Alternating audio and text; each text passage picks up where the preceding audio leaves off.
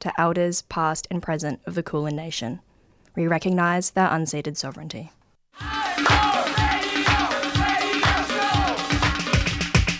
This is 3CR Breakfast. Oh yeah. Alternative news, analysis, and current affairs. Monday to Friday, 7am until 8.30am. Only double. Clap your hands.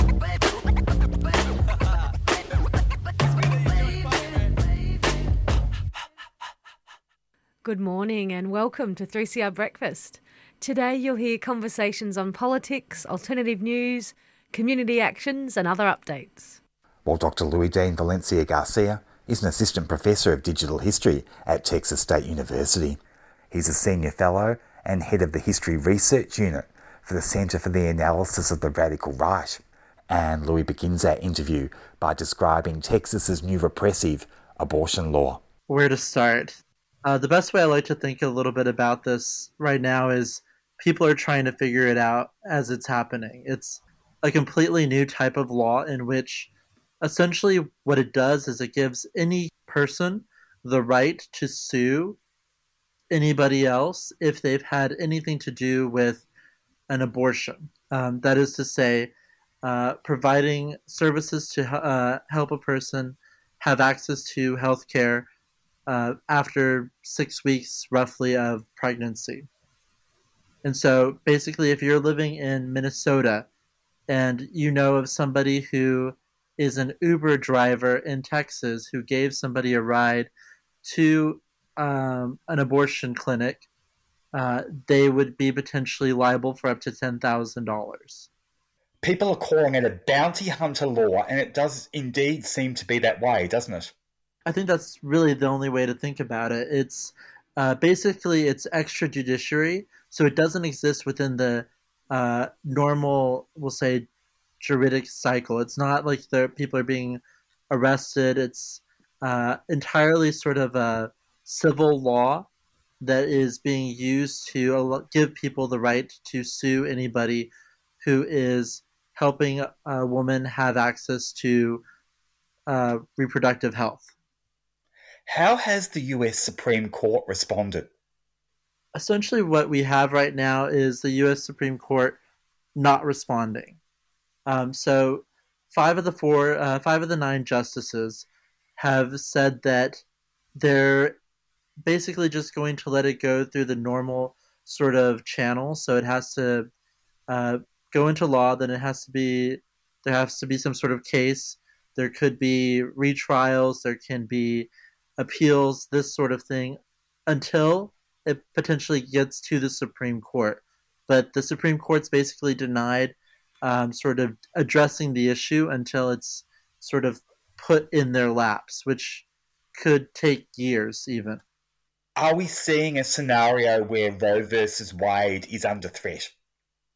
I think one way that I am thinking about this, it's that essentially what's happening is a threat against people having bodily autonomy, uh, and I think this is happening just in particularly in Texas, just as much for women um, as it's happening also for trans people, for example. There's this sort of attempt by the radical right to really uh, clamp down on uh, women and queer people having bodily autonomy. Uh, that is to say, to do what they want with their bodies.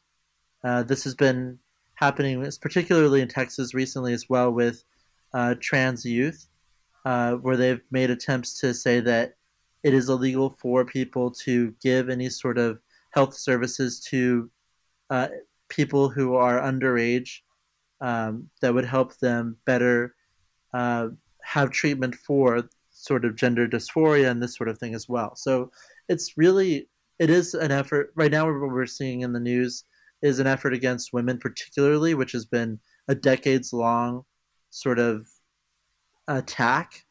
But this is also part and parcel of sort of an attempt that's been going on more generally on the right to really oppress people for their gender and sexuality. Yes, indeed. It's the perfect cocktail mix for the far right, isn't it? With a sympathetic Supreme Court and an emboldened Republican Party. since Donald Trump left office, I mean, his his influence over American society is still enormous, isn't it? It is. It really is. And I think that um, oftentimes we sort of think that, well, Trump's uh, often his uh, Florida beach resort uh, palace, but he is actively still engaging with his constituents, and there are a large number of people who feel more emboldened and more empowered to do this sort of just unthinkable thing that uh, previously hadn't even been attempted.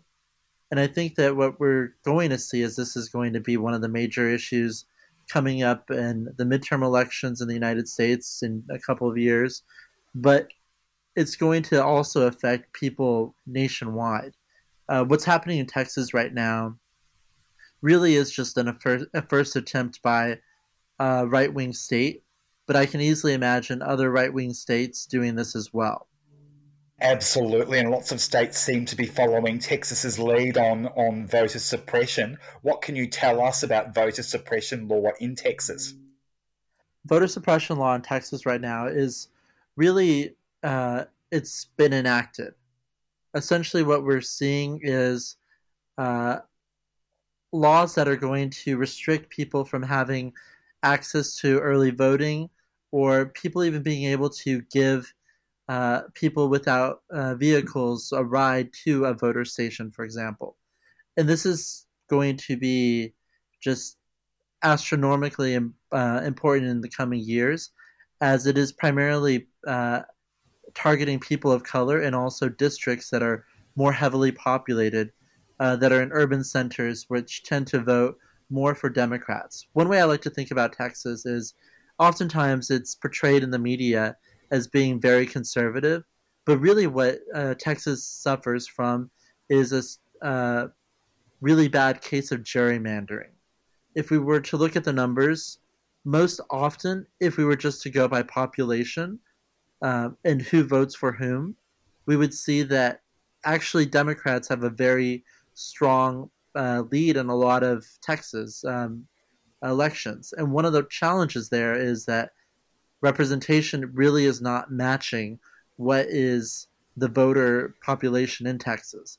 And these laws are really meant to try to really solidify uh, what essentially is gerrymandering and trying to cheat the system it seems like the Republican Party, ever since the big lie has just got worse and worse, has become even more anti democracy. What are your thoughts on that?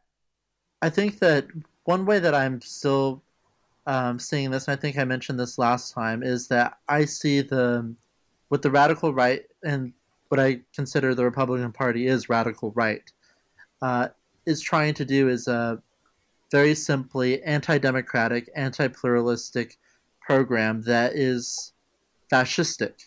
And it seems a little bit sort of over the top to be saying that after Trump's been already out of the White House for some time now. But I think what we're seeing is sort of this acceptance of just what uh, previously would have been completely unthinkable in a democratic society. Yeah, absolutely. From an outsider's perspective overseas, it looks like the Republican Party is getting worse. It looks like they're getting more anti democratic and it looks like they're getting increasingly more fascist. And, uh, you know, some of your politicians over there in the Republican Party really seem to be trying to incite more violence since the insurrection. Yes, absolutely. And I think that uh, we see this particularly with some of the changes in gun laws. Texas again, which is sort of a hotbed of a lot of this. It's uh, now legal for somebody to have open carry, which essentially means that a person can have a gun that they don't even have to have any sort of permit to have in virtually any public space. Um, say if you're walking down the street or in a public plaza or what have you. It's um, as a few friends of mine who actually study the uh, sort of the West. Uh, in the 1800s, this wasn't even the norm. There were rules in town about like how you're supposed to behave as a good citizen, and I think that's one of the things that we're starting to see here is just a slide into what is a completely militarized uh, society that is really allowing the Republican Party to arm its supporters and feel empowered to go after anybody who doesn't uh, think the way that they do. What are your thoughts on the congressional investigation into January 6, into the insurrection? I mean, the way the Republican Party is responding, it kind of looks like they're admitting that they were enabling the insurrection. Just their threats to telecommunications companies, for example, and telling them that, you know, if they hand over records, they'll be shut down if the Republicans ever regain power federally. Yes, uh, absolutely. And I think what we're seeing with at least the sort of committee investigation is that it is very much so pro forma in that it doesn't have any bite. Uh, there's no sort of repercussions that can really come out of it as long as um, it's only coming from the Congress and not both a sort of joint effort by the Congress and the Senate. And so, what we're going to end up with is maybe more information about what happened and how it was organized. But I think what the Republican Party is trying to do is really trying to not just hide sort of what happened, but like you said, it's openly admitting this is what's happened and we don't really care if it's out in the open. There is really hard, there is almost no way to deny what had happened and I think that's what the Republican Party has started to accept is they're not going to try to back down from it. It's perpetuating the big lie, and I think what my fear is it's ultimately going to have two uh, two worlds where you have people who are living in sort of a fact based reality and people who are not. It's uh, an alternate history of what um, really happened on um, the 6th of January. What are your thoughts on how the Biden administration is travelling? I learned the other day they've done some wonderful things like wiping college debt for students with disabilities. Yes. So I think those types of efforts are um, needed, uh, but I think that it needs to go even further.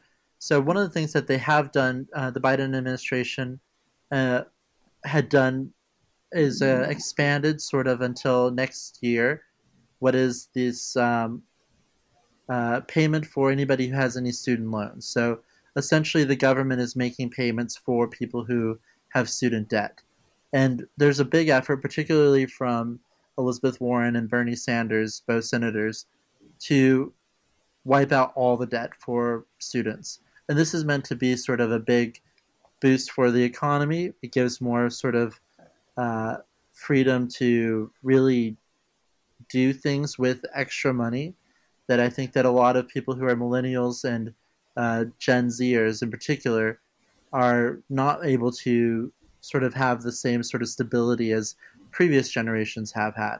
And so this these sort of efforts, uh, while in most developed countries are pretty standard, uh, the United States uh, younger people in the United States in particular have been suffering for quite some time because of just the enormous amount of debt that they have starting off their lives. 3CR. What are your thoughts on the withdrawal from Afghanistan? I mean, Biden honoured his promise, but also it looks like Donald Trump set it up when he was in office so that things would go quite badly when the withdrawal did happen. And it was very hard for Biden to undo that. I think that's absolutely correct. And I would add on to that is anytime we've ever seen sort of a colonial oppressor occupying a territory, we've rarely seen the removal of the colonial oppressor uh, leave smoothly. It doesn't happen. Um, didn't happen in Vietnam. Uh, rarely happens anywhere. We've seen this in the history of uh, the Middle East for generations now, right? And I think that anything that was going to happen was going to be messy. Uh, but the Trump administration really set it up where there was not uh, enough of a runway to really get any sort of efforts together to remove people in time and to help people evacuate who had been um, supporting the United States as translators and service, etc., etc. And I think one of the things is here it's um, if you looked at some of the videos that uh, from just this past summer, Trump was lauding the the idea that this is going to happen, that troops are going to be pulled out. And now there's uh, been a very concerted effort by the Republican Party to remove uh, any sort of reference to this being related to Trump's initial efforts in the first place. And while I, I obviously uh, don't agree with Biden on a lot of things, um, I do think that given the circumstances, we historically can only see sort of this uh, deoccupation by any sort of colonial oppressor, which I think that we can say the United States being in Afghanistan for 20 years counts, right? Uh, I think that this is part and parcel of what you're going to see, and, and is violence, and that's really the fault of 20 years of mismanagement and horror. Absolutely. And of course, just freeing up, you know, $300 million a day uh, for the US economy to spend on other things is going to be enormously helpful as Biden tries to rebuild the economy. Yes, absolutely. And I think that um, what we see is that the United States spends by far um, too much money on military. Uh, and if you look at sort of the numbers, I think I've seen uh, numbers quoted as much as like if we used 5% of the military spending uh, on education in the United States, we could actually have most education paid for. So we're talking about massive amounts of money here. And I think that ultimately the United States needs to reevaluate its priorities and focus more uh, on the problems that it has at home rather than trying to exert its weight uh, elsewhere in the world. Speaking on issues closer to home, what can you tell us about the coronavirus surge in Texas? Oh, it's uh, it's a little bit of a disaster right now. I I think one of the tragedies of it is that so many people have just sort of accepted that they're going to get COVID that they've just stopped caring. And I think really that sort of apathy is at the heart of what a lot of the surge is right now. It's people accepting that they just don't care enough for each other to protect each other. And it's also compounded by people being anti vaxxers and this and that. But if you walk into a restaurant um, or a cafe in the United, uh, in Texas in particular right now, people are not wearing masks. Uh, I'm teaching classes where uh, this uh, semester we're in per, uh, in person, and students, I, I would say at least um, a little over a tenth of of the students in the class are refusing to wear masks, um, despite people saying that they have elderly family members or kids who can't get vaccinated yet, or that they're they have people that are in their lives that are immunocompromised. It just seems to be a very uh, simple lack of empathy for uh, other people. It's almost as though the social contract is started to fray at its seams. I know that sounds dire, but I think that's kind of what we're dealing with in some levels. To what extent is Texas Governor Abbott enabling the spread of the pandemic by kind of, you know, encouraging these wacky views around masks? Well, I think that the governor essentially has said that no state run institution can mandate vaccines or masks. And uh, despite the fact that he himself is vaccinated, despite the fact that he has gotten COVID himself, despite the fact that he had access to really good health care to give him sort of uh, top of the line access for treating COVID 19, he's still not making any sort of efforts to uh, alleviate this. And I think it's because he believes that his base very much so doesn't believe in the virus, or they think that it's sort of a lost cause and they're tired of wearing masks and having to do all these things that we necessarily have to do to keep people safe. Why do you think the MAGA base is so anti vaccine? Surely they must get the science that, you know, it enables them to have a level of freedom and not make other people sick. I mean, it just seems extraordinary, doesn't it, that they would endanger other people like that? I I've honestly been baffled by this myself, and the only thing that I can come up with is three things. One, uh, there's such a poor education of uh, middle school biology. Uh, people don't understand how exponents work, and uh, they don't understand history and the ways that we have dealt with uh, any sort of outbreak in the past. And I think that those three things right there are actually part part of the problem that we're seeing is people are not educated uh, in a way that lets them know how to uh, identify which authorities to trust. They think that they can look on the internet and just find some random website or trust uh, sort of a talking head on Fox News. And I really think like all of these things are part of the problem. It's a lack of education at the most basic level, but also it's tied to sort of this uh, radical uh, Christianity that has really sort of taken um, hold here, where there's this belief that God will somehow uh, take care of everything, and it's sort of just living in a, a world where, in some way, everything is left up to the winds. You are a doctor of fascism. Uh, you're a fascism history expert. Uh, what are your thoughts and observations about how the far right's vigilante groups are operating in America? Uh, I'm thinking of the Proud Boys and other groups. Uh, right now, they are not just active, they are recruiting and growing, and they are finding new ways of reaching their audiences. And I think that one of the problems is that a lot of this right wing uh, rhetoric is really coming from sort of not just uh, fascist groups, but it's also spreading to mainstream media or uh, conservative media at the very least that was uh, previously not as right wing.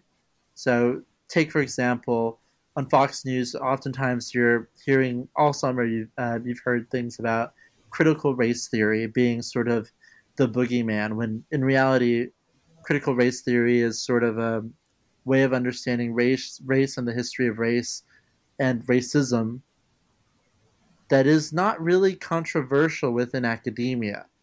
And it's one way that lawyers think about sort of these issues that are systemic. And I think that one of the things that this fear of critical race theory is really coming from is from right wing, uh, far right wing fascistic groups that are speaking about what they call white genocide speaking about these sort of uh, ways of understanding that are just uh, anti-pluralistic, anti-democratic, and it's become very much so part of a normal, standard right uh, right wing perspective, and not just sort of the fringe right, which it previously was you must have great concerns if the Republican Party ever regains control of the White House or indeed Congress that they will do whatever they can to ensure that democracy is dead in America. When you put it that way, it definitely sounds um, it sounds dire, and I honestly I think that every time we talk, I bring up the word dire, but it does feel that way still, and I think that what the Republican Party is doing right now is really trying to hold on to whatever levers of power that it has in order to move itself to this imagined past.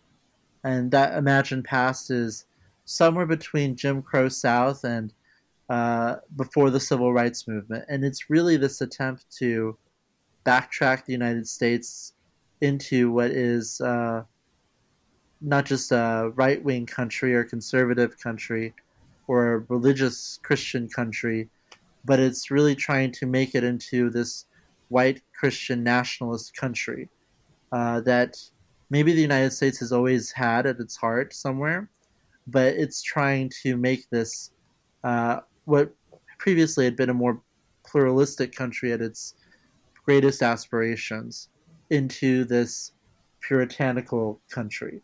And I think what we're trying to we're seeing here is sort of the different faces of the United States are finally kind of becoming part of this imagery. It's the puritanic uh, hell and fury country that maybe was at its founding and that's racist, built on slavery, also combating with this sort of country that is coming out of the Enlightenment that has this concept of liberty and maybe pluralism of some sort.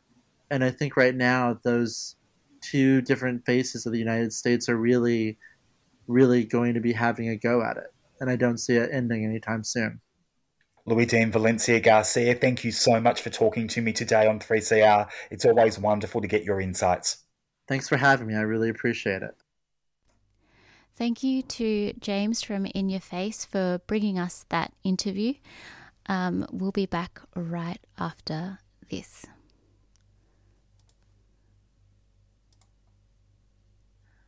Victoria, to keep us safe, we know what to do. There are only five reasons to leave home shopping for food and supplies that you need, exercise, both within five kilometres of your home or as close to home as possible, care and caregiving, authorised work or education if you can't do it from home, getting vaccinated as soon as you're eligible. Masks are mandatory indoors and outdoors, and if you have any symptoms, get tested. For the latest updates, go to coronavirus.vic.gov.au. Authorised by the Victorian Government Melbourne, a 3CR supporter. Welcome to Monday Breakfast here on 3CR. Uh, today is Monday, the 13th of September, and uh, we're nearly um, nearly get, getting to 7:30 a.m. My name is Fung, um, and up next we've got a song by um, Kiwi artist Lorde. This is her track Supercut. In my head, I play a supercut of us. All the magic we gave off, all the love we had and lost. And in my head, the visions never stop.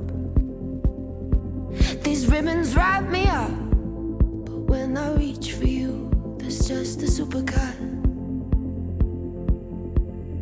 In your car, the radio up. In your car, the radio up. We keep trying to talk about us. I'm someone you may be my love. I'll be your quiet afternoon crush. Be your violent overnight rush. Make you crazy over my touch. But it's just a supercut of us.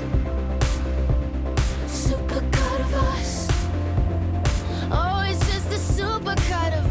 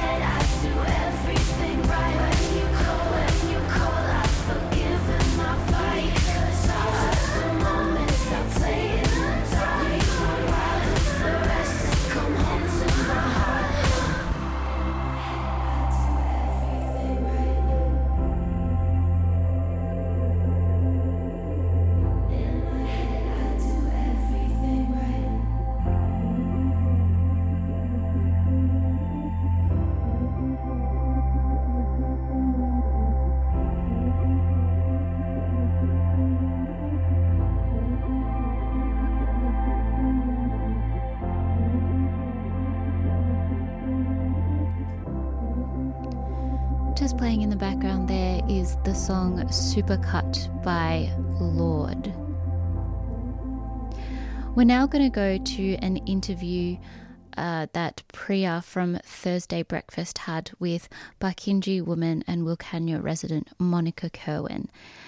They spoke to Priya to provide some updates on the COVID 19 situation in Wilcannia, highlighting how the federal and state government have failed Aboriginal communities during this pandemic. You're listening to 3CR 855 AM. We're going to go to a chat that I had with Barkindji woman and Wilcannia resident Monica Kerwin, who spoke with me about the COVID 19 situation in Wilcannia and highlighted how the federal and state government have failed Aboriginal communities during the Delta wave. And before we go into that, I just want to note that there is some mention of suicidal ideation, as so as a content warning, um, please be aware of that. And if you need to speak to anybody about this, you can always call Lifeline on 131114. That's 131114, Australia wide, 24 hours and seven days a week. And here's that conversation with Monica. Thank you so much for joining me on 3CR to talk about the situation in Wilcannia. No, thank you. Uh, so, could you start off by maybe introducing yourself in a little more detail and telling us about your relationship to the community? Yep. Um, I'm Monica Kerwin, um, born and raised in Wilcannia. I'm a Barkindji descendant. Um, lived in Wilcannia all my life, grew up here. Um, yeah, and my relationship in in my community, um, I you know, I have a big relationship with a lot of the Aboriginal families there. I know every single one of them, um, from the oldest elder that we, living elder that we do have, down to right down to the youngest baby, um, babies that was born. So yeah, that obviously means that you've got quite a good view of the way that COVID nineteen has hit the community and um, you've been speaking to media and posting video updates about the situation in Wilcannia since the first COVID cases. Um, and you've been amplifying, you know, things like the appalling suggestion that Wilcannia residents simply order Uber Eats. Um, so, yeah, could you give us an update on the developing COVID 19 situation in Wilcannia? Yeah, um, well, at the moment, um, you know, probably the rest of Australia can see that, um, you know, our numbers have risen um, since last month. Um, we're up to 100 and something, I'm told today, but um, and we don't know if that's minus the um, the first lot of COVID um, cases that we've had. So we don't know if they took away the 20 odd that um, were first tested positive. They've re, come out of lockdown and never fully recovered, but yeah, and they're out and you know out of lockdown, so you know the numbers are pretty high, and the situation here is, um, you know, it's well the whole process of it all um, was a very slow response. Is all I can say. Just a very slow response on both state and federals. Um, you know, on their watch, really. They should have, you know, um, it shouldn't have happened. It shouldn't have happened in an Aboriginal community, considering, you know, um, government, you know, put us up there as um, vulnerable. Yeah. And I mean, Aboriginal communities around the country have been really proactive in trying to secure those supports for a, a you know, uh, a preemptive response in, in the case that something like this would happen. But how has the response actually been on the ground, especially since COVID has now hit?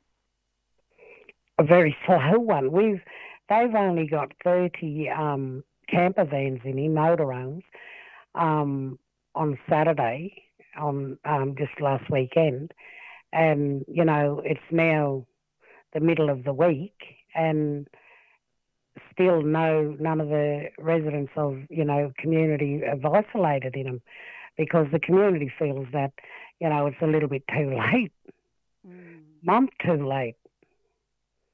You know, we had to wait a month for them to get um, anything into this community.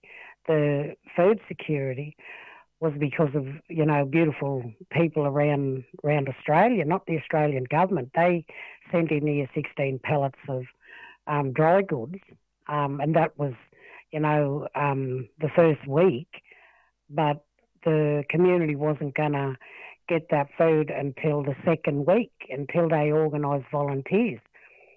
Um, you know, so the food security is is pretty much the only quick response um, we've ever got, and that was um, because of the Australian people dipped into their own pockets and you know um, had connections out there um, to, to to get the food security um, up quickly. But as for isolating families, you know, um, that's that's one month too late and a hundred and odd cases way too late. Yeah, I mean, as we've seen, the Delta variant really spreads so fast, and when there's housing insecurity and food insecurity as well, even waiting a couple of days can be make or break. Well, you know, a lot of the families was crying out for, you know, I need somewhere else to stay because I'm tested positive and I don't want to go back into the house, you know, where it's currently overcrowded.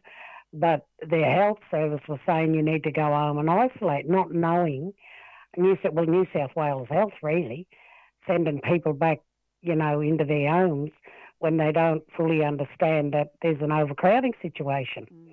There was no n- nothing on the ground, um, no emergency plan put in place. We we still to this day, our community have not seen an emergency plan of any sort. A plan, well, not an emergency one now, but a plan of any sort. Mm-hmm we're still left in the dark and they're still, you know, having their meetings around the table and it's not getting back to the grassroots people. We had the health minister fly into this community yesterday and, you know, uh, we don't understand what for. You know, that to come in and, and, and tell the emergency crew here or the SES and all of them, give them a pat on the, on the back for a what, slow response? Or we just don't understand why the man came here and a community that he blamed, you know, um, an Aboriginal family for starting this COVID. We're all in a lockdown, and he came into this community and he went to the hospital up there. You know, there was an elder sitting in that, in, in on the back veranda, having a visit from her grandchildren and great grandchildren while they stood under the balcony on the riverbank just to say hello to her. You know, he couldn't even have the decency to walk in there and apologise to her. An apology to the community or somebody, you know, not coming in and then walk away and say, oh, you know, I can actually see they have a housing issue now. We've been crying out for this housing issue for, you know, ever since I was a child. That's over 50 years ago. You know, we got overcrowding problem because, you know, we, we, we had a couple of deaths long before that funeral. So families was coming home to be with other grieving families. We weren't in a lockdown. Our community was not in a lockdown. Sydney was, but Wilcannia wasn't, you know, and they just failed us.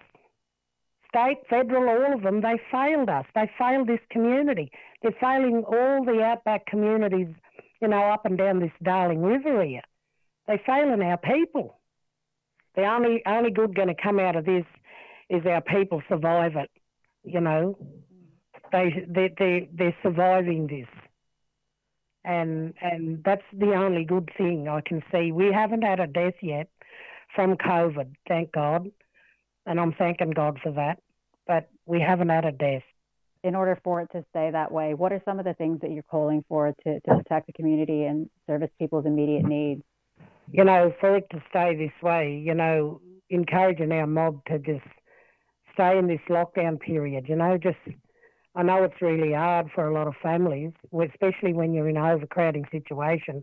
But you know, they they've offered vans now, and nobody trusts government here. So really, just trying to get mob, you know, to stay home and and just you know, just hang in there through this lockdown period. Just sit still for a while, you know. That's a really difficult part of this is you know, when there hasn't been the public health communication or the resourcing or the rapid response from government, then people are left to try and sort out this incredibly difficult situation by themselves. Yeah. Is there anything uh, that the wider community can do, you know, from outside of Wilcannia? Well, really, I think, you know, they've, they've done an excellent job in, you know, getting it out there that, you know, the lack of support we did have. So, you know, just getting getting our voices heard out there, you know, um, through the media, um, you know, whether it's mainstream or social media or whatever it is. But, you know, and, and you know, out, the outside help um, that we did get, I will praise that because it was Australian, the Australian people, you know, who've either experienced this, um, you know, in bigger, bigger communities or cities or whatever, but they've supported us more than, you know, a lot of government organisations and the government themselves. So, you know, I, I really, honestly, I, I cannot thank those beautiful people of this country. You know, I can't thank them enough. You know, honestly, it was all I could say that, you know, I'm blessed to know that people out there did care about us, you know, um, and, and, got our message out there and really, you know, put the spotlight on Wilcannia and, you know, um, was up the government about it, you know. We never thought we'd actually get COVID 12 months after it hit, you know, or, um, oh, well, from 12 months ago, you know, lockdown, being in lockdown 12 months ago.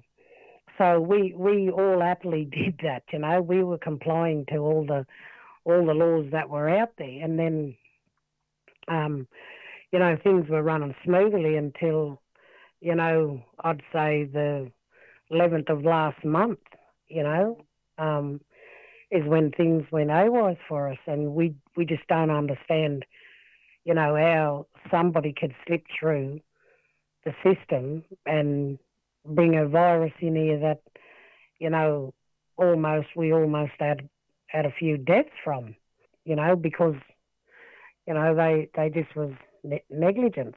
It, it just comes down to negligence.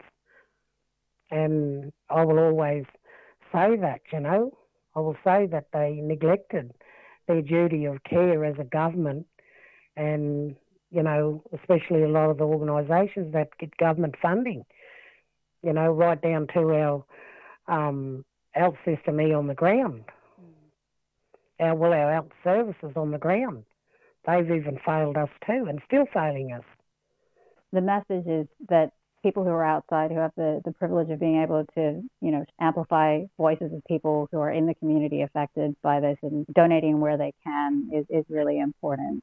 And that's where, you know, we, we, we very much appreciate that. That that response was the best response we've ever got, you know, um, from from just everyday people, you know, just hardworking people, you know, and caring people out there. That was the best for us, that that response and getting all that food in here and, you know, just now people are more relaxed at home now and you know, when it first hit last month, you know, I know a lot of young people was on the verge of committing suicide, you know, on top of corona coming into the community, we we also had that black dog creep in here, and now you know health is saying, shall we bring in a lot of um, you know, counsellors and all this? I said, what for? You know, if anything, we've we've held each other up this long. Why do we need you? You know, yeah. is the question. Why do we need you? Why do you want to come in? Because we're sick and tired of the ticker box response, and that's what it's been. They come in, tick their box, and you know leave. Yeah, and at the end of the day, um, you know, bringing in counseling support, like mental health support, is important when people need it, but at the same time, it's it's not the same as alleviating the pressures that lead to people's distress.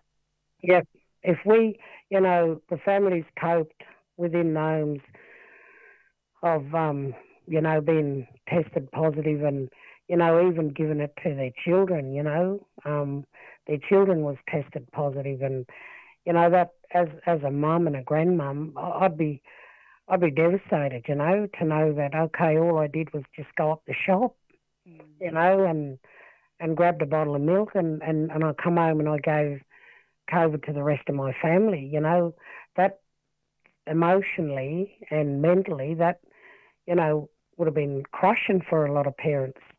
It would have just crushed them and you know, like I said, a lot of them are young young parents. Um, you know, all sorts of things was going through their heads. Plus, the community is still grieving. You know, we still we still have two more um, funerals in this community, and you know that's not not going to happen the way culturally we do things. You know, so yeah, so you know, dealing with all of that and this COVID outbreak, and you know, being being at home and your child got COVID and you know, all sorts of things going through your head, like is is my kid going to die tonight? They they want to bring in counsellors for that, you know, and a lot of us, you know, we contacted. Well, I did contact a lot of the young families and just you know ask them how they're going, and a lot of them, you know, to hear men cry, and young women say they want to end their life, it was just heartbreaking, you know, that the response to to COVID outbreak in an Aboriginal community that's also grieving. You know, was I don't know, just appalling on the government's behalf. If I could say, you know, and encourage other Aboriginal communities out there is have your own, you know, COVID emergency plan ready to go to protect your people. You know, set something up now. Use what's happened in, you know, our community as something you sit at the table and talk to one another about at grassroots level and start your own COVID emergency plan and shove that in government's face. Because at the end of the day, you know, we've uh, we've only ever wanted to be part of the solution, but we weren't invited to the table. Barkindji woman and Wilcannia resident Monica Kerwin, who joined me to provide some updates on the COVID 19 situation in Wilcannia, highlighting how the federal and state government have failed Aboriginal communities during the Delta wave. Yeah, it, it is pretty heavy listening to the, the impacts that it's had on the Wilcannia community and also, you know, in the context of seeing COVID 19 spread like wildfire across far west New South Wales Aboriginal communities. And uh, this segment did include some mentions of suicidal ideation. So if you did need to speak to anybody about that, you can contact Lifeline 24 7 Australia wide on 131114. Thank you to Priya from Thursday Breakfast for bringing us that really important interview with Monica Kerwin. Please tune in to 3CR Breakfast every Thursday from 7 a.m. We're now going to go to a song called Our Country, Our Way, which is by the Wilcannia Mob Intergeneration. It was written, recorded, and filmed over five days back in 2016 in the community of Wilcannia. Um, and it was a community project with a group of young Indigenous people enrolled at Wilcannia High School and a group of community leaders from both Wilcannia and Broken Hill.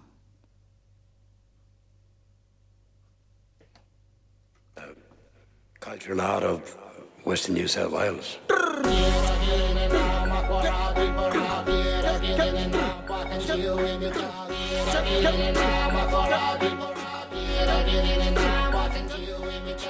Anywhere along the river is Barker Mundi. From other side of Berg to here. And we always say, if you cross the Darling River and have a drink of the water, you'll come back to Wilcannia. Farmers keep the bark alive. Barkers United, 10,000 generations. Being people of the river since the dawn of creation. Take it for a stroll from the Mallee to the mission back to town. Warriors and boomerangs play to shake the ground. Wimpitches, Barkindji proud. Wimpitches, Barkindji proud. River got sick, it's like it affected my mob. It's like my people ditch fishing for smoking and sipping grog. My people started around, started pointing the blame. Getting traumas like a shadow that'll follow you home. The past is the past, and enough is enough. Get the limelight to be safe instead of walking past the pub. Shake a leg in the red dirt, we dance in in and why Uberan Nazi we trust. Run like the wind, you know I'm gonna prove you wrong. Bit of courage, it got hard work, determination. Gotta protect our culture for the future generation. Winter. Run like the river, we keep our culture strong. The strength and respect flowing from my ancestors. On this land where we belong.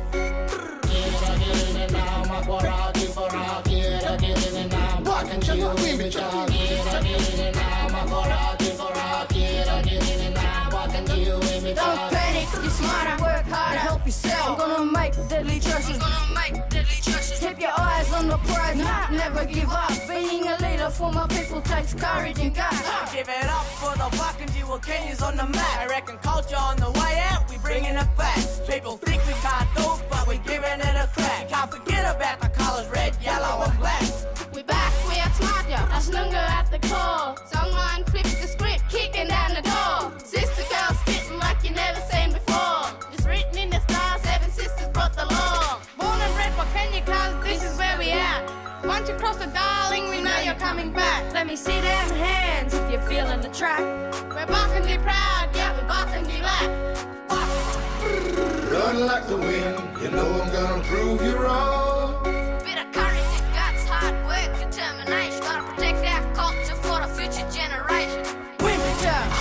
Wimpy Run like the river, we keep our culture strong. Got strength and respect flowing from my ancestors. On this land where we belong.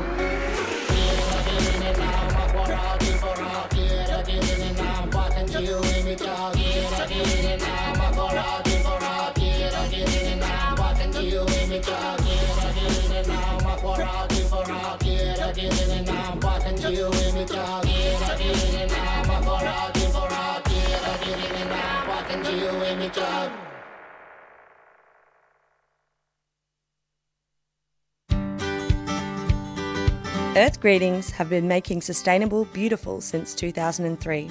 Their 100% recycled cards, plastic free stationery, and earth friendly gifts are made in Australia with the lightest possible planetary footprint.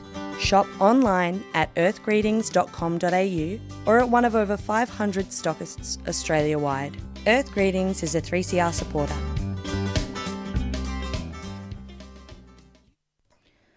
Welcome back to 3CR Breakfast. It's 7:53 a.m. If you've just joined us, we played the song Our Country Our Way by the Wilcannia Mob Intergeneration. Now we're going to go to a segment that was recorded with some kids from 3-4 Regio at Collingwood College the last during the last break from lockdown, so around May and June. The students um, visited 3CR and got to experience the power of radio and recorded interviews in the studio and produced their own podcasts. So we're going to listen to um, Shamail, Zara, Ilhan, and Fatma interview Minnie, the hip hop artist.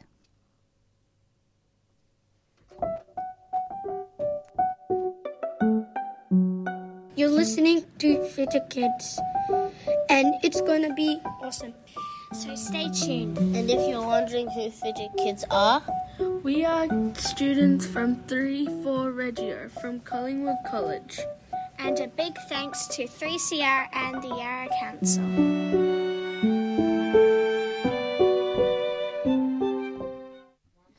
Hi. Hi, we are Shamail, Zara, Ilhan, and Fatima. Why did you want to be a hip hop artist?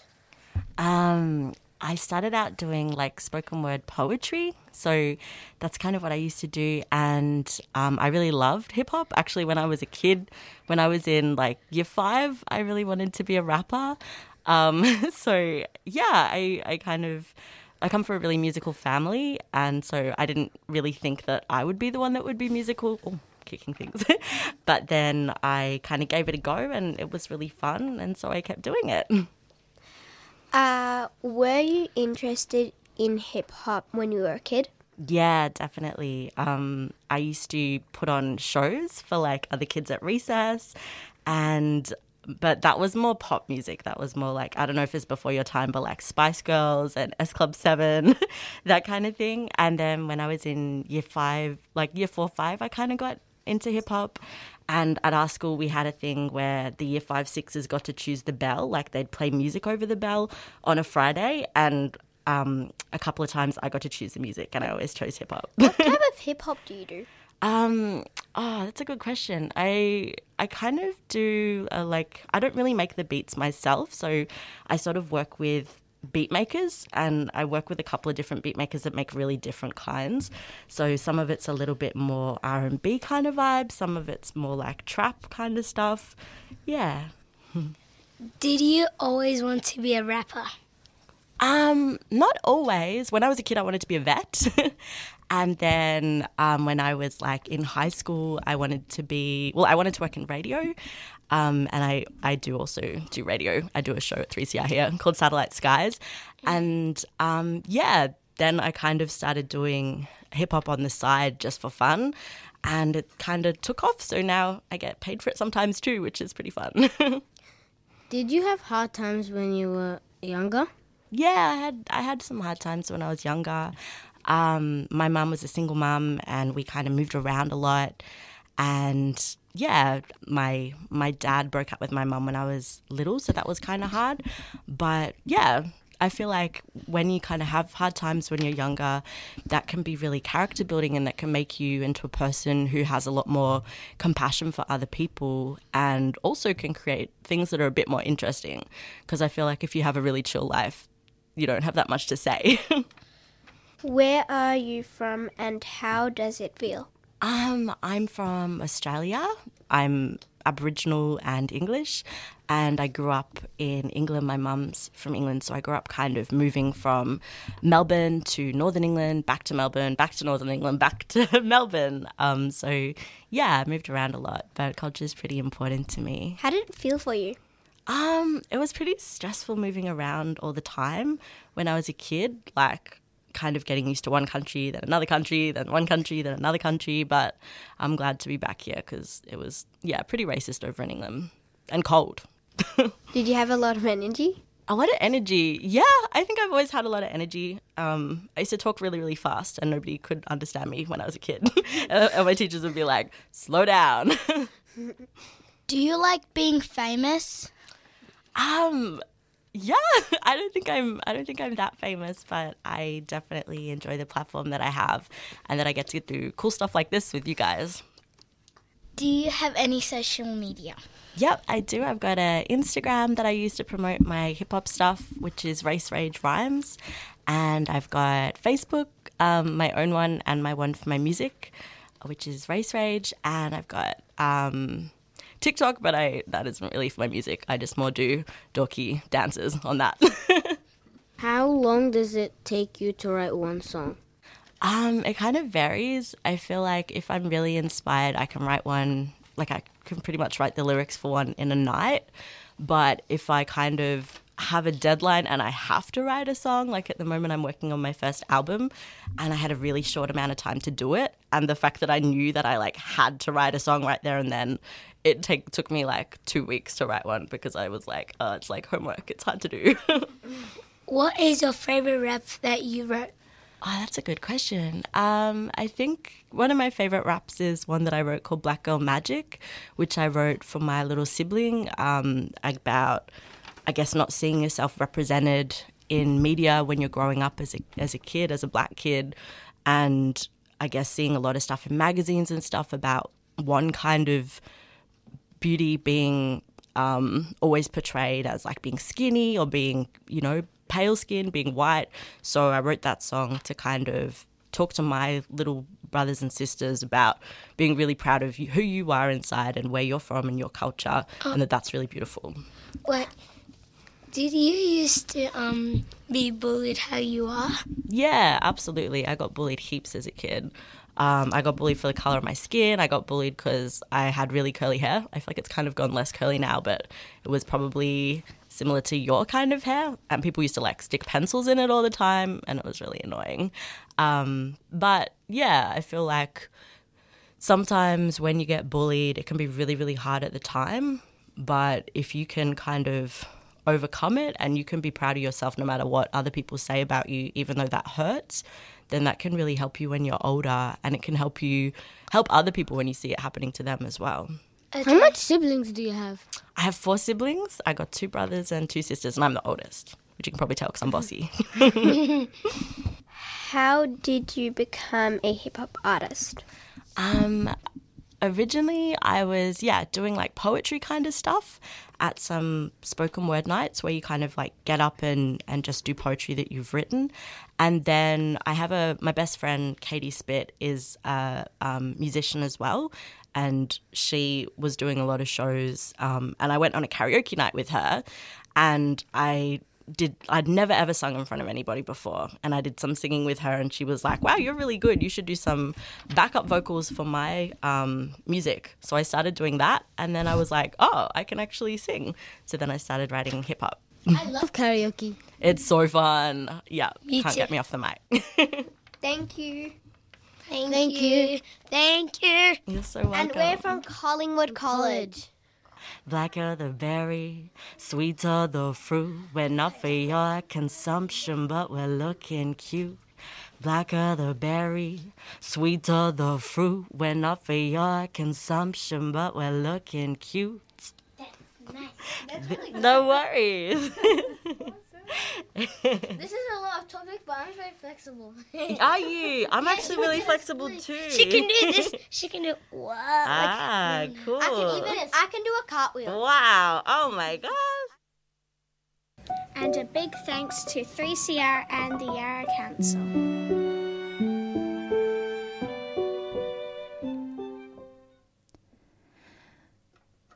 That was a really cute interview that some of the students from 3 4 Reggio Collingwood College had with Minnie, the hip hop artist. If you'd like to catch more from these students, you can go to 3cr.org.au and in the search bar type in Fidget Kids. There are lots of great interviews that you can listen to. We'll be back right after this. A message from Victoria's community sector. I'm looking forward to not worrying that my patients are going to die of COVID.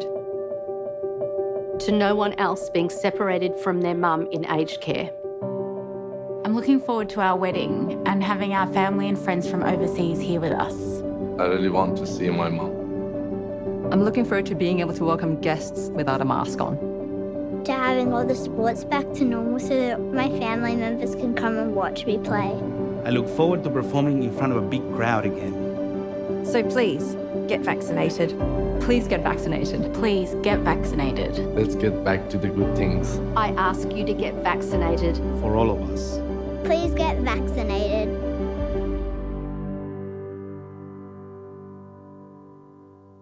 A message from Victoria's community sector. A 3CR supporter. Welcome back to 3CR Breakfast. It is now 8.03. We're going to go to another track. This is by Bundjalung artist Budjerah and it is called Missing You.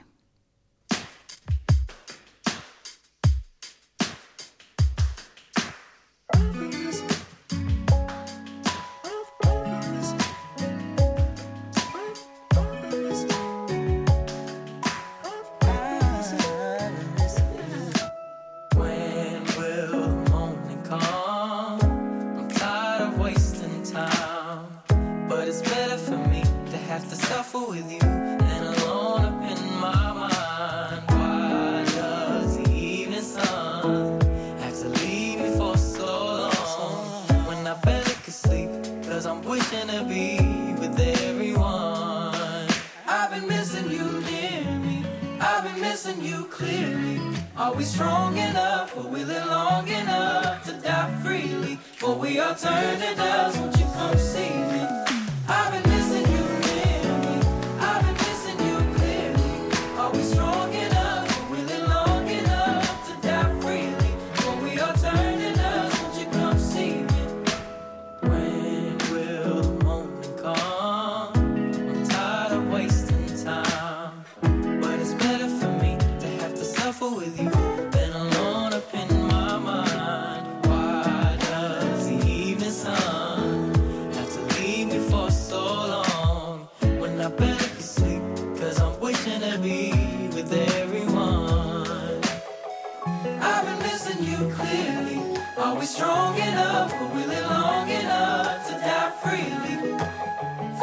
turn to dust,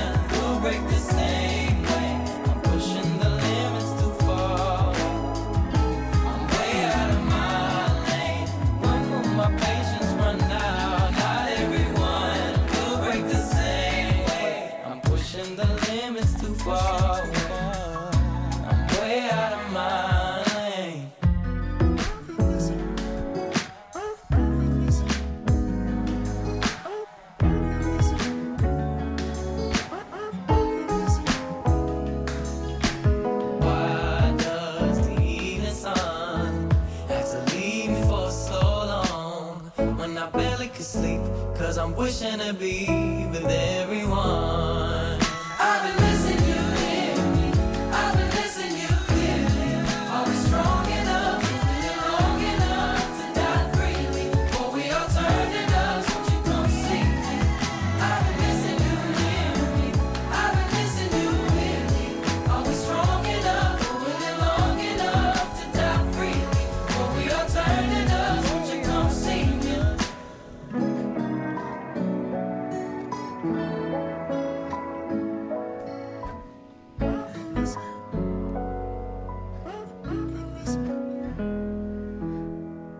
Was the song Missing You by Budjerah.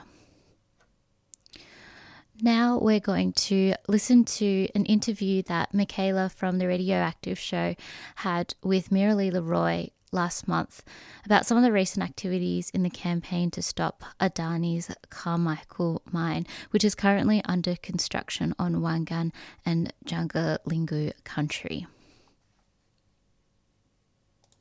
Marie, can you tell us how you got involved with the campaign uh, around Sure. Adani? Yeah, so I became involved with, uh, I'm involved with a number of the different groups, but initially I got involved with Galilee Blockade, probably, when, well, when the, when the group first started, which I think is about four years ago now, I really lose count. It was at the time when Adani was starting to ramp up his, you know, getting the mine started, and it seemed as though uh, despite all of the evidence that it was a really bad idea, it just kept progressing and progressing. And there was talk about giving them money from the Northern Australian Infrastructure Fund. You know, they were going to give them a billion dollar loan. And it was just getting ridiculous. And there were a number of us getting quite desperate. And then at that time, one of my friends who was um, a, a Ben Pennings, who was running at that time for uh, a mayoral position um, in the Brisbane City Council elections, and he decided to start up Galilee Blockade with a view to non-violent direct action. And that's really when it started, and uh, we've been going ever since, just solidly toppling, um, I guess, contractors and, and slowly making progress. But unfortunately, you know, the money are still winning at this point.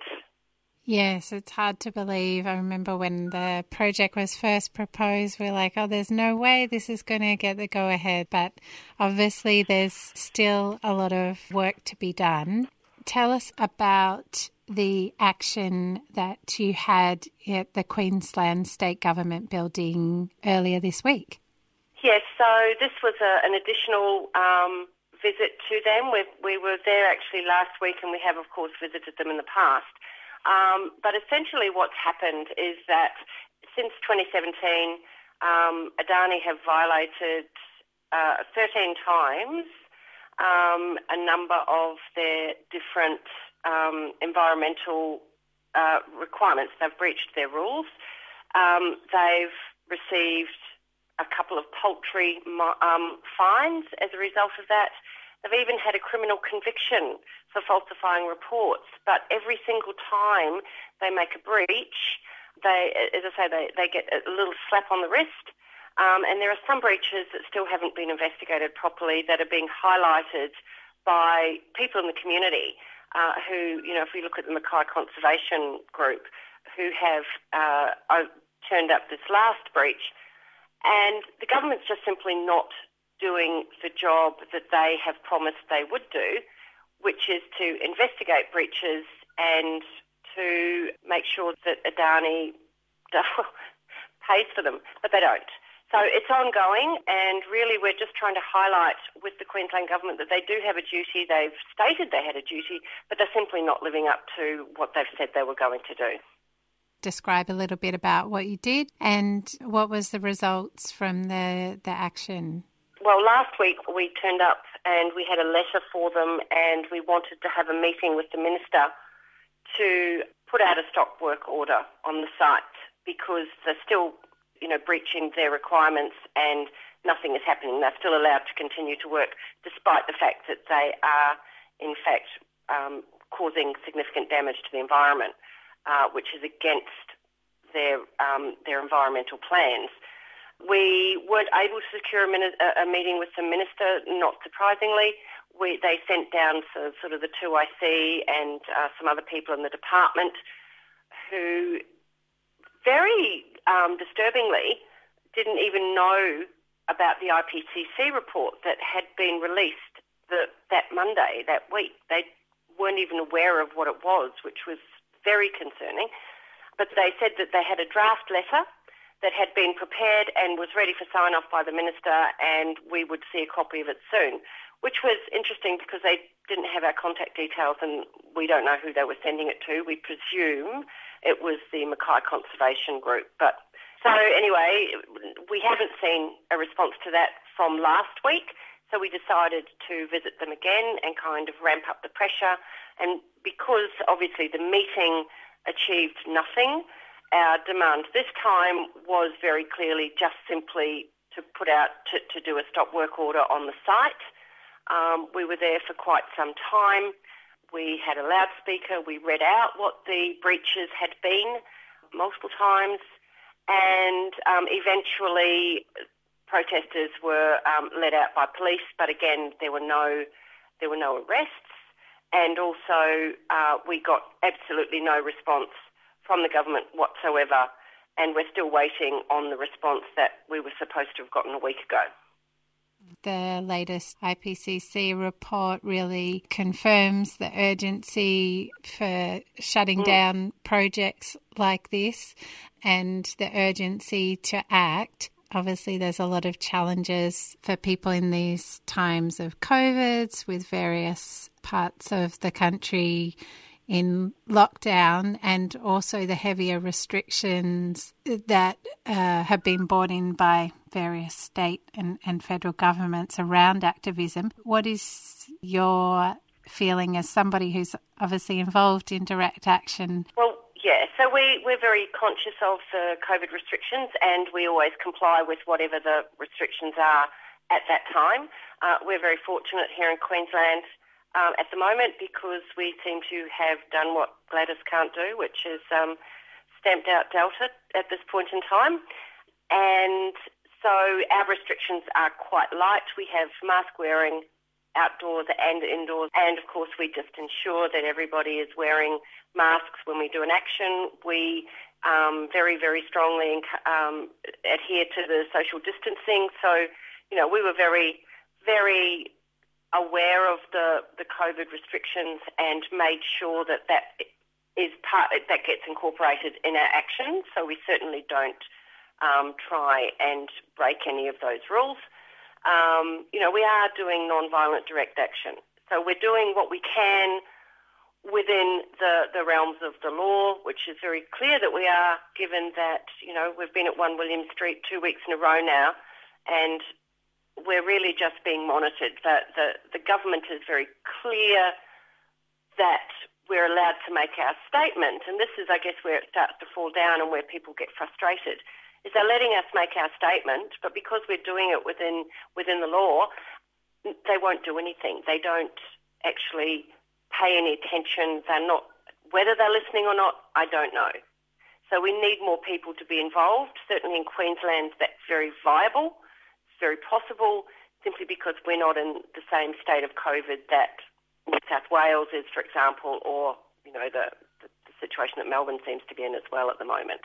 For people listening in other parts of the country, what support and campaign work could they be doing at this time?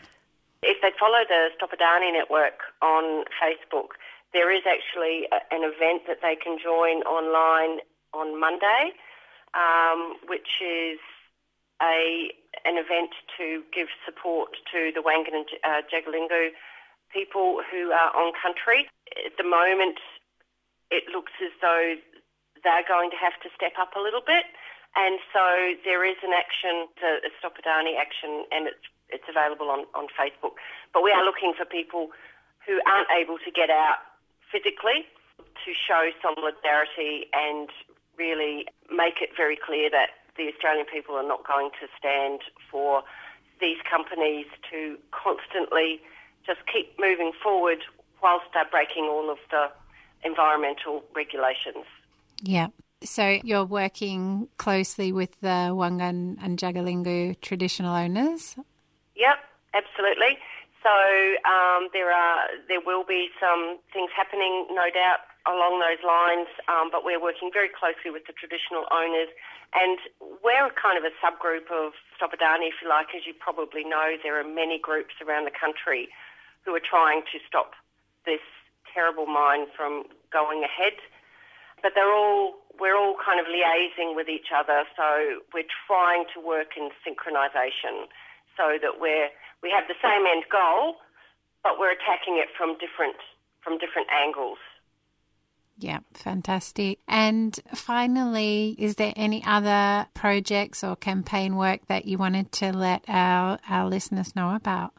Well, there are continual campaigns against financial organisations. So if you get to, onto Market Forces, for example, uh, they've got a number of different campaigns in regards to stopping financing of these projects.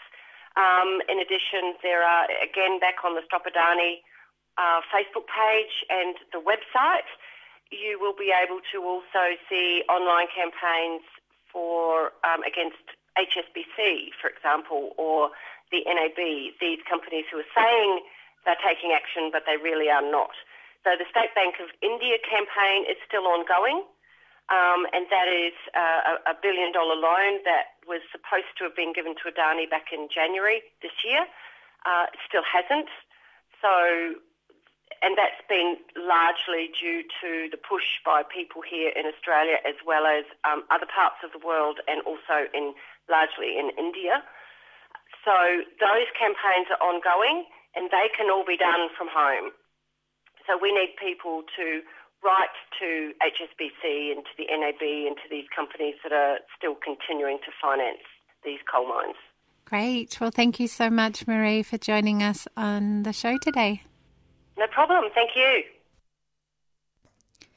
That was Michaela speaking to Marie Leroy about the updates on the Adani Carmichael mine on Wangan and Jagalingou country.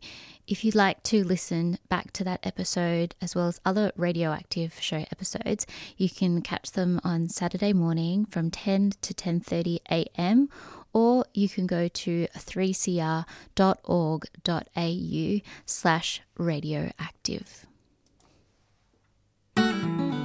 20 Years on the Inside is an iconic new podcast series that gives voice to the experience of First Nations people in the Victorian prison system.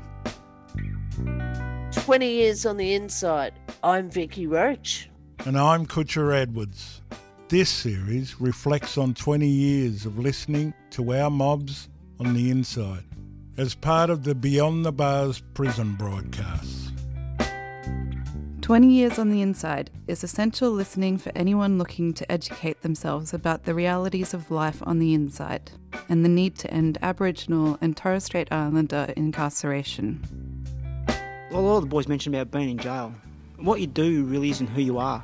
You know, it's how you love your family, it's how you care about your cousins, and it's how you care about your people. That's what that's what this is about for me. Catch the podcast via the 3CR website or on your favourite podcast app, or listen live each Monday at midday.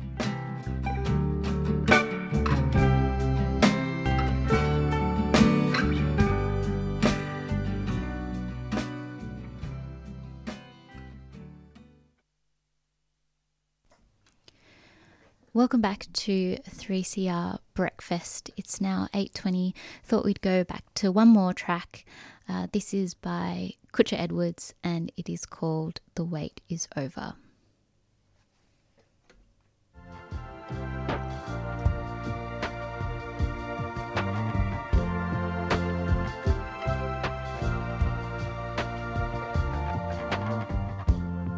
I always dreamt that I would find someone,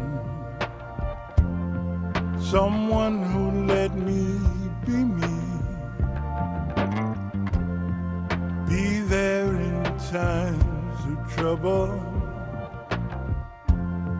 someone who shows more empathy. Finally, the time has come. Please help me find my way. Take me off that dog.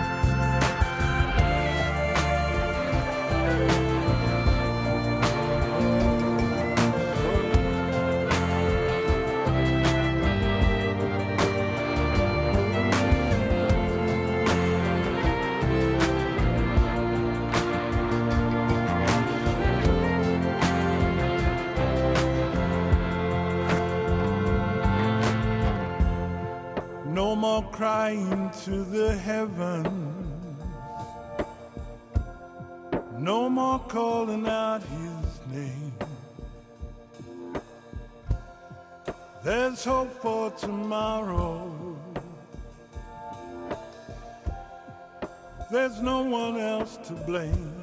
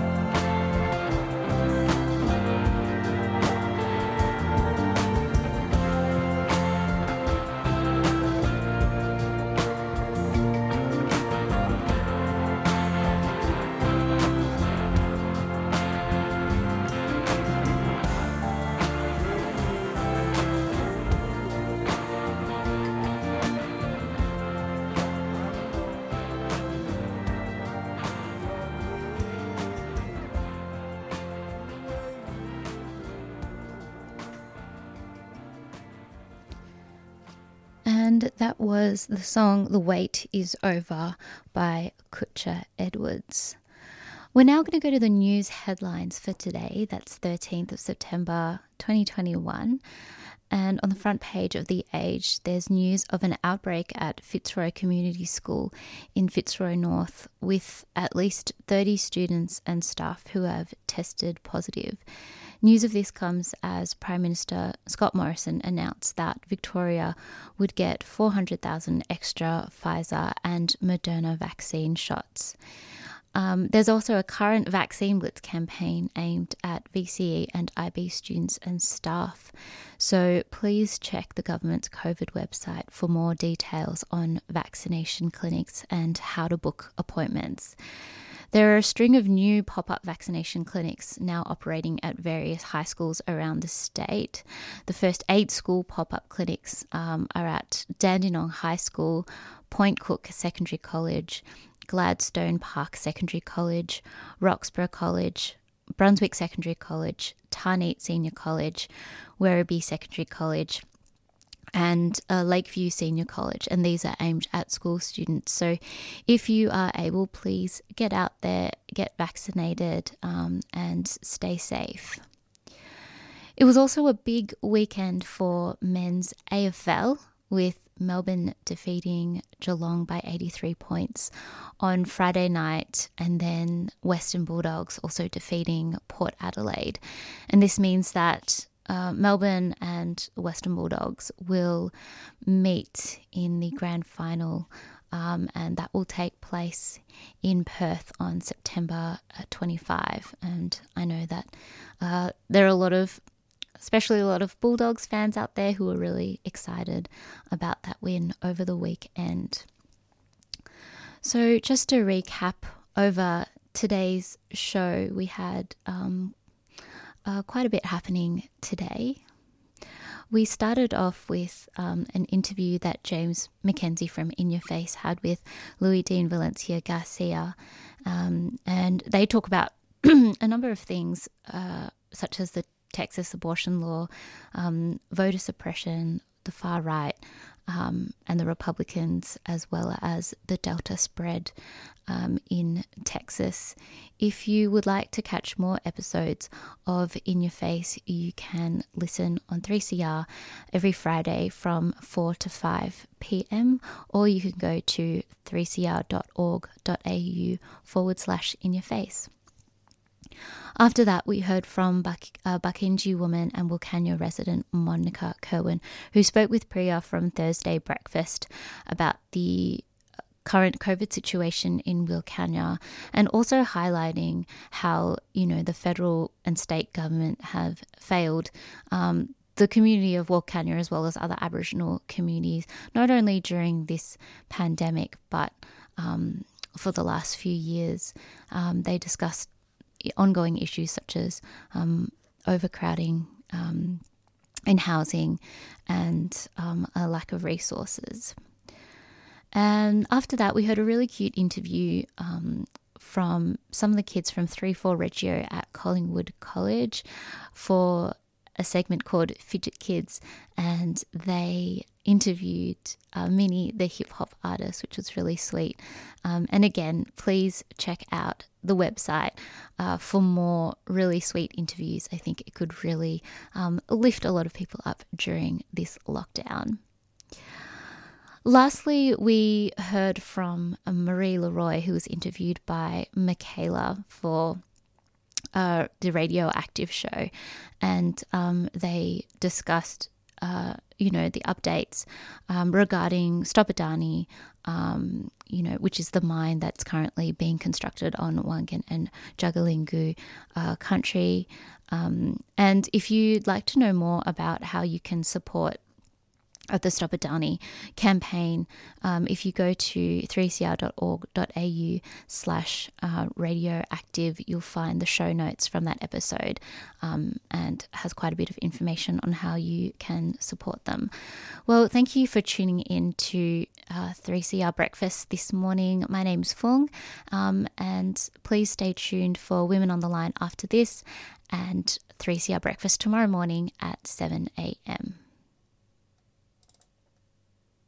3CR Breakfast would like to thank the New International Bookshop, Melbourne's independent radical bookstore and venue, for their financial support of this program. You can find Nibs in the basement of Trades Hall in Victoria Street, Carlton. And while you're there, check out Radical Coffee, a worker run cooperative cafe in the courtyard. Keep up to date with upcoming events at nibs.org.au.